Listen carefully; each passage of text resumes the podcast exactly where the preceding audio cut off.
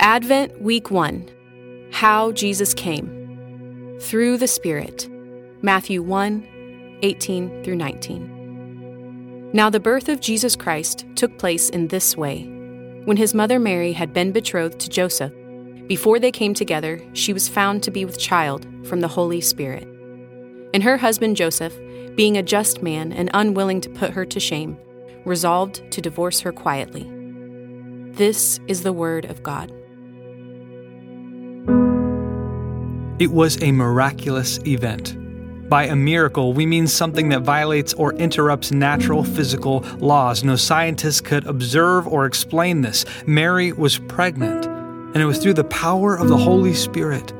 The Holy Spirit's power is seen throughout Scripture. It was in the beginning when all things came into existence. It helped heroes of the faith overcome huge obstacles, and more importantly, its achievements were dramatic events that pointed back to God. When the Spirit moved, everyone knew it was the God of Israel. Now we come to this moment in time where God would interrupt once again. He would fulfill the prophecies made so long ago, and all the promises would finally be answered. Yes. In one of the greatest mysteries of all time, God would be Emmanuel with us. Now we are reminded that through faith, every day is a day with access to this power.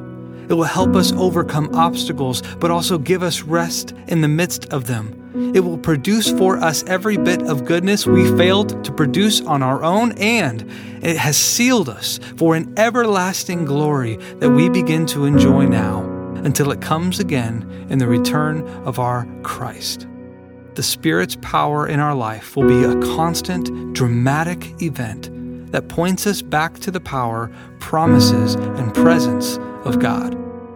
Ask God to use this power for His glory this season. Take some time to pray.